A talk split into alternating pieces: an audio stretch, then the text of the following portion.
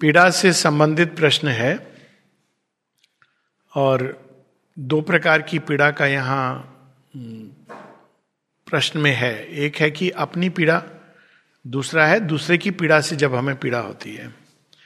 और और भी प्रकार की पीड़ा होती है। पीड़ा एक हमारे आध्यात्मिक पीड़ा भी होती है कई प्रकार की पीड़ा होती है। तो जब पीड़ा हम अनुभव करते हैं किसी अन्य की किसकी हम अनुभव करते हैं जो हमसे बहुत जुड़ा हुआ है, जिसके बारे में हम, जिससे हम मोह से बंधे हैं। एक प्रकार की वो पीड़ा होती है जब दूसरों की पीड़ा से हम प्रभावित होते हैं। एक और प्रकार की पीड़ा होती है जब दूसरा व्यक्ति नहीं जानता कि वो पीड़ा में है, लेकिन हमें पीड़ा होती है। दूसरा व्यक्ति हो सकता है उसमें खुश हो उस अवस्था में, लेकिन हम जानते हैं कि उसकी खुशी उसको किस तरफ़ ले जा रही है। तो कई प्रकार की पीड़ाएँ होती हैं जो हमें दूसरों से हमारे अंदर पीड़ा प्रकट करती हैं। तो हर चीज़ का, चाहे वो पीड़ा हो या किसी चीज़ का अल्टीमेट उसका निदान जो होता है वो सत्य की भूमि पर होता है। उसको हम माइंड के हिसाब से प्रयास करते हैं सॉल्व करने का। लेकिन अल्टीमेटली जो उसका, जिसको कहते हैं ना बक स्टॉप्स देयर एक साधारण उदाहरण ले लें कि मानवीय संबंध जिसमें पीड़ा होती है, या कोई एक रास्ते पे चल रहा है, उससे पीड़ा होती है देख के।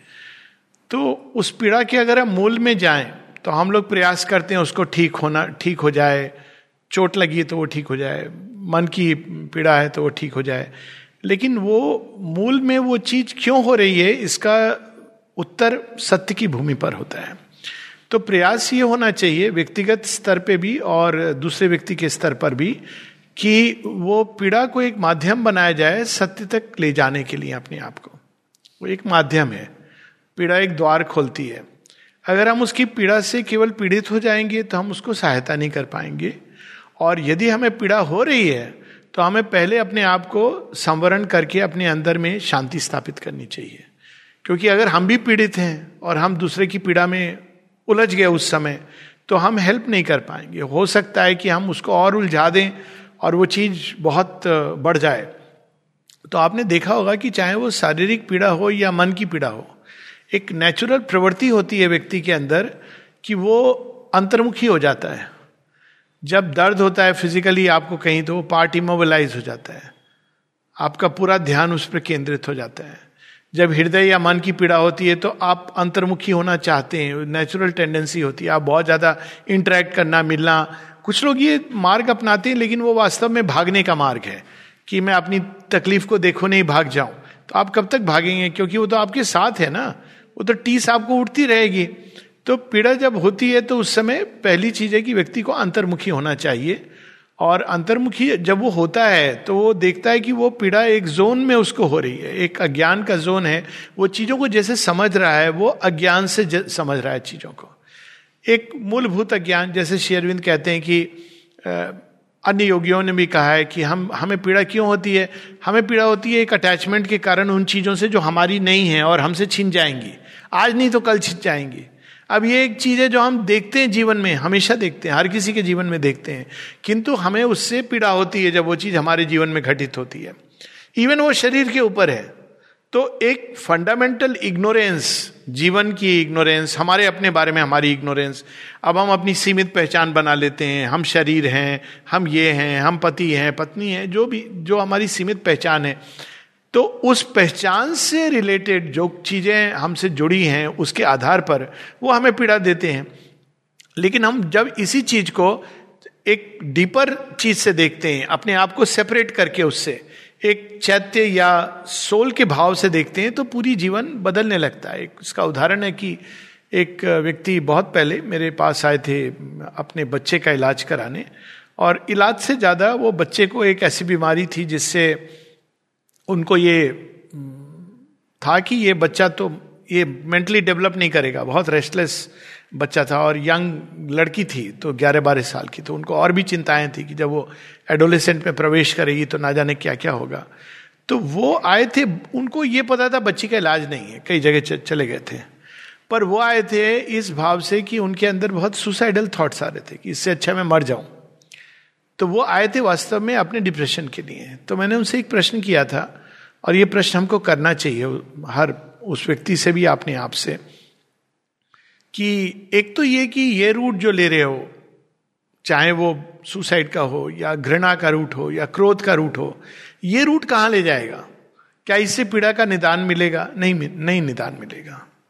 आप नियति को कोसोगे, क्या इससे पीड़ा का निदान मिलेगा? नहीं निदान मिलेगा। तो एक समझदार व्यक्ति को वो कार्य करना चाहिए जो निदान की ओर ले जाए। नासमझी होगी यदि हम कोई पीड़ा को, का रिएक्शन जो प्रतिक्रिया है, एक तो कारण है उसका, जो प्रतिक्रिया है वो इस प्रकार की दें जिससे वो पीड़ा और बढ़े। उस व्यक्ति में भी बढ़े और आपस में भी बढ़े। जैसे एक चीज़ होती है, लोग किसी को पीड़ा है और कहते ओहो हो, तुम्हें कितना कष्ट हो रहा है। ये सिंपैथी मिसप्लेस सिंपैथी है। इससे वो पीड़ा क्षणिक रूप में तो किसी को अच्छा लगता है कि ये मुझसे सिंपैथी कर रहे हैं, लेकिन वास्तव में हम उसको निदान नहीं दे रहे हैं, हम उसमें ऐड कर रहे हैं। वो पीड़े के भाव, पीड़ा के भाव में और ऐड कर रहे हैं। तो जब भी तो वो जब मेरे पास आए, मैंने उनसे एक प्रश्न किया कि ये बच्ची आपकी है तो आपको पीड़ा हो रही है, स्वाभाविक है। अगर ये बच्ची आपकी नहीं होती, लेकिन आपने इसको बड़ा किया होता, किसी कारणवश ऐसा हो गया होता तो क्या आपको उतनी ही पीड़ा होती? कुछ क्षण वो मौन रहे और कहे, नहीं, इतनी पीड़ा नहीं होती। तो अब अंतर क्या होता? आपने एक भाव अपना अंदर बदल दिया कि ये चीज़ मेरी है, या आप सोचेंगे तो पीड़ा होगी। और ये चीज़ या कोई भी चीज़ मूलतः मेरी नहीं है। ये मुझे बिलोंग नहीं करती। ये टेम्परेली मेरे पास है। एज ए ट्रस्टी मुझे इसमें मैक्सिमम अपना करना चाहिए, जो भी मैं कर सकता हूँ। और एक सीमा के परे वो उस व्यक्ति की ज़िम्मेदारी है कि वो क्या करेगा, उसके लिए नहीं करेगा। तो जब हम इस भाव से और उस व्यक्ति को भी ये दिखाना चाहिए कि आप जिस कारण पीड़ा में कष्ट पा रहे हो ये एक मूलभूत ज्ञान है और उसको आपने कई प्रकार की पीड़ा है। मैं तो कुछ उदाहरण दे रहा हूँ। एक मानव संबंध का उदाहरण दिया बच्ची को लेकर के। बच्चे होते हैं, आप कई चीज़ें बच्चों को बताते हैं, बच्चे नहीं सुनते हैं तो आप और गुस्सा हो जाते हैं। गुस्सा होने से क्या हो रहा है? क्या बच्चा इम्प्रूव कर रहा है? नहीं, और भी कठिनाई में आप जा रहे हैं। तो आप उसको निश्चित रूप से बताएँगे, लेकिन ये जान करके कि इसका मूलभूत कारण क्या है? इसका मूलभूत कारण है कि प्रकृति के अंदर एक अस्थिरता है। जड़ तत्व के अंदर माँ यहाँ तक कहती है कि the original cause of suffering is the imperfection of matter जब आप इस चीज़ में चले आते हैं कि मानव जीवन इम्परफेक्ट है, और जब हम ये देखते हैं तो उसको एक प्रकार से स्वीकार करते हैं कि मानव जीवन इम्परफेक्ट है। तो पहला स्टेप जो है, पीड़ा से निकलने का acceptance of the imperfection of life दूसरा स्टेप है कि हमारे अंदर परफेक्ट बनाने की चाह है। तो दूसरा स्टेप है कि हम इसको परफेक्ट बनाने के जो अब तक हमारे उपाय हैं ईगो को केंद्र में रख के ये नहीं होगा। इम्पॉसिबल है।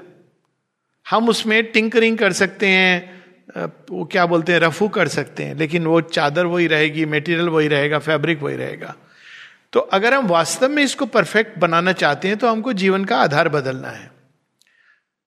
और वो आधार है कि हमको ईगो और ईगो को चलाती है, ईगो के कारण जन्म सेपरेटिव कॉन्शियसनेस उससे कामनाएँ जन्म लेती हैं, मूलभूत ज्ञान आता है तो उस तरह का जीवन हमको पीड़ा में ले जाएगा। आज आप एक पीड़ा से मुक्त हो भी जाएँगे तो वो दूसरे रूप में पीड़ा में ले जाएगा। तो हमें शिफ्ट करना है अपने अंदर की चेतना की सुई को। और माँ इसको बताती है shifting the needle of compass of consciousness तो पीड़ा के जोन से अलग आना है। ईगो की लाइफ में पीड़ा होगी होगी। और अगर पीड़ा नहीं हो रही है तो हम बहुत बड़े किसी अज्ञान के घेरे में हैं। हमको पता नहीं है, कई सारी चीज़ें इसलिए पीड़ा नहीं हो रही है। तो बेस्ट है कि हम उस जोन से बाहर निकले। ये पीड़ा एक संकेत दे रही है हमको कि हमारा जीवन इम्परफेक्ट है। नहीं तो हम एक भ्रांति में जी रहे थे। अब सोचो, एक भ्रांति कितनी भयानक होती है कि हम सोच रहे थे कि सब कुछ अच्छा है, लेकिन अच्छा नहीं है।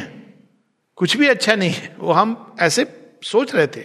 और ठीक है ये सोचना एक लेवल पर एक साधारण मनुष्य के लिए यह अज्ञान जिसको कहते हैं ना कि वो इग्नोरेंस एक शील्ड बनता है। वही आपको एक अतिशय पेन से बचाता भी है, लेकिन पेन का मूलभूत कारण भी वही है, जिसको कहते हैं थिक स्किन तो लेकिन पीड़ा एक द्वार खोलने आई है, वो बताने आई है कि लाइफ इम्परफेक्ट है, और जब तक इस आधार पर जीवन रहेगा तो इम्परफेक्शन रहेगा। तो जब हम इस ज्ञान को प्राप्त कर लेते हैं, तब हमें खोज में लग जाना चाहिए। और इसीलिए हम अंतर्मुखी होते हैं। खोज में लग जाना चाहिए कि हम इसका निदान कैसे, जीवन का आधार क्या हो, मानवीय संबंध का आधार क्या हो, जीवन की गतिविधियों का आधार क्या हो। तो जब तक ये आधार ईगो रहेगी, जब तक जीवन डिज़ायर सेल्फ से चलेगा, कामनाओं से चलेगा, आज नहीं तो कल पीड़ा आएगी। अटैचमेंट, मोह से हम लोगों से जुड़ेंगे या जीवन से जुड़ेंगे या संपत्ति से जुड़ेंगे, धन से जुड़ेंगे तो पीड़ा आएगी। वो चीज़ हमारे पास रहेगी तो भी पीड़ा देगी। और जिस दिन हम जान जाएँगे कि नहीं, इससे हमें जुड़ना है, लेकिन एक दूसरे आधार पर, और वो दूसरा आधार है एज ए ट्रस्टी यानी कोई भी चीज़ हमारे जीवन में हो, धन, संपत्ति, व्यक्ति, पद, कोई भी चीज़ है हमारे जीवन में तो हमको दो बातें स्मरण रखनी चाहिए कि ये अनित्य है। आज हमारे पास है, कल चला जाएगा। दूसरी चीज़, हमको उसको जितना सुंदर बना सकते हैं, बनाना चाहिए विदाउट अटैचमेंट सुंदर बनाने के साथ हमारे अंदर एक आकांक्षा आती है, एक पुस्तक थी ना My Fair Lady I think Bernard Shaw की पुस्तक थी, जहाँ वो एक बच्ची को मतलब बड़ा करते हैं और then you know falls in love with her लेकिन फिर वो गाइड में भी इसी प्रकार की चीज़ थी, जो फ़िल्म थी इंडियन फ़िल्म गाइड्स ज़्यादा कनेक्ट कर पाएँगे लोग. तो आपको सुंदर बनाना है, लेकिन उससे मोह से नहीं जुड़ना है। उसके बाद उसको फ्री स्वतंत्र कर देना है। और फिर आगे उसका व्यक्ति का अपना अनुभव है। तो कोई भी चाहे संपत्ति है, शेरविंद बताते हैं कितना सुंदर कि इसको हमको सुंदर ढंग से इसका उपयोग करना है। यानी अगर हम अपने केवल डिजायर्स के लिए उपयोग कर रहे हैं तो वो इसका सुंदर योग नहीं है। समुचित देखभाल अपने जीवन का करना चाहिए, सुंदर ढंग से। हम हम एक घर है हमारे पास तो उसको कैसे हम सुंदर बनाए? उसको देवालय कैसे बनाए? कोई हमारे पास कोई वाहन है, कोई ऑब्जेक्ट है तो हर चीज़ को सुंदर बनाना, उसको दिव्य की समझना, और अगर वो दिव्य की है तो हम कभी उसके साथ दुर्व्यवहार नहीं करेंगे।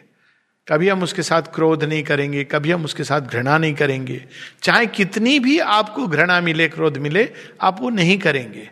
आप, क्योंकि वो आपको भगवान ने सौंपी हुई है। तो इस भाव से जब हम जीवन जीते हैं तो धीरे धीरे और जो सबसे बड़ी चीज़ है जो पीड़ा से निकालती है वो है करुणा। लेकिन करुणा के लिए मनुष्य को बहुत ऊपर उठना होता है।